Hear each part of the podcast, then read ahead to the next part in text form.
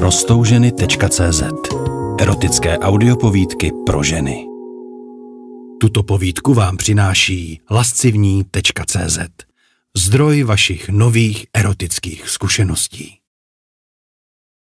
Aneta seděla v čekárně ordinace a zřetelně slyšela tikání hodin na stěně. Každou chvíli se podívala buď na ně, nebo na displej telefonu. V obdobně pravidelném rytmu taky zakašlala a stočila tak k sobě nechtěnou pozornost několika dalších pacientů. Z téměř tranzu jí vytrhl cvaknutí kliky a sestřička ji konečně pozvala dovnitř. Cestou ještě několikrát zakašlala a přilákala tak k sobě pozornost mladého doktora, sedícího za stolem u počítače v druhé místnosti. Vešla a sestřička za ní zavřela. Co pak vás trápí?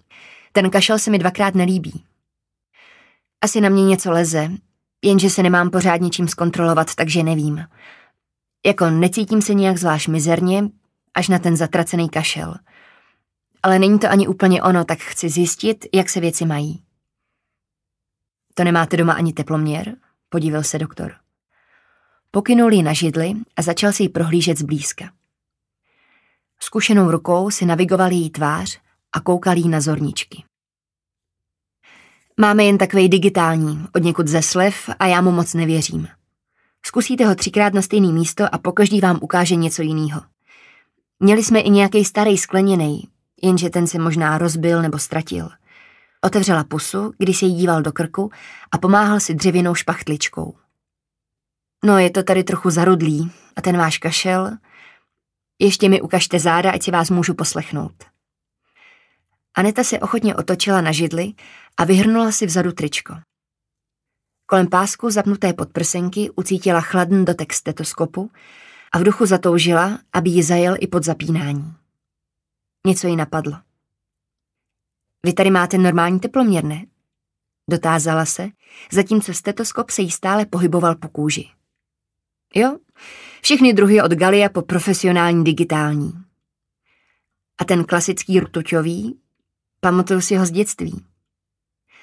Doktor si povzdechl. Tyhle potvůrky už jsou bohužel zakázaný.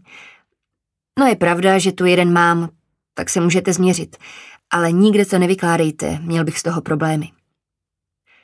Kde je to nejpřesnější? Myslím to měření. No asi v konečníku. Používá se to teda hlavně u dětí. Doktor zamrkal a nějak si nevšiml, kdy se Aneta přesunula na lehátko a lehce si stáhla kalhoty i kalhotky. Pokrčil rameny a sáhl si do pouzdra v brašni, kdy se skrýval ten starý zázrak. Jakmile do ní začal pronikat hrot teploměru, několikrát sebou cukla. Pod záminkou hledání pohodlnější pozice se na lehátku několikrát posunula, až se jí skroucený papírový podklad otřel o lasturku. Aneta ucítila to krásné, jemné zašimrání, které spečetilo úmysl, který pojala, už když doktora viděla. Natáhla se rukou dozadu a vytáhla si teploměr ze svěrače. Ale to je ještě brzo, upozornil doktor, ale byl umlčen jejími ústy, když si ho chytla za plášť a přitáhla si ho k sobě. Lehátko trochu zaprotestovalo, ale vydrželo a stálo pořád na místě. Doktor se ještě chviličku bránil, ale přistihl se, že jí vychází zcela automaticky naproti.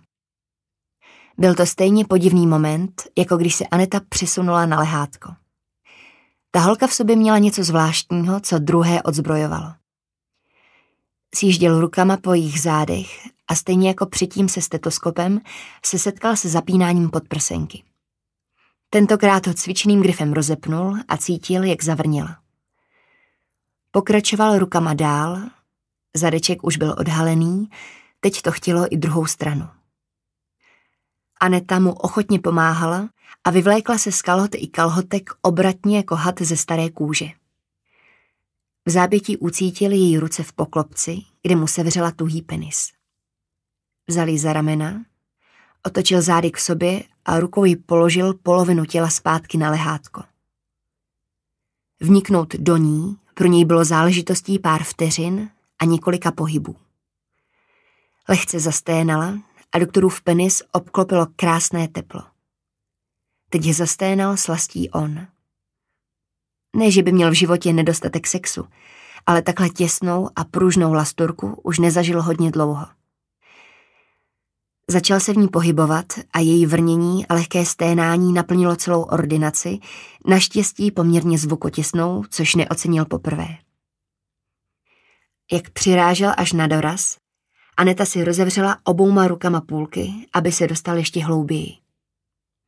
Možnost přistižení a kontrast slasti s chladnou sterilitou lékařské ordinace je vzrušila natolik, že doktor ucítil v zápětí stahy celého těla, které nebyly ničím jiným než silným a náhlým vrcholem. Chvíli zůstala malátná v jeho rukou, pak se s přivřenýma očima začala pomalu zvedat. Přitiskl ji k sobě a ještě několikrát políbil. Měla by jít, zašeptala stále zasněně a trochu připomínala hadrovou panenku. Pomohl jí s oblékáním a doprovodil z ordinace. Když se vrátil, uvědomil si, že za tu dobu ani jednou nezakašlala. Kdo ví? Třeba by se to mohl nechat patentovat jako léčebný postup.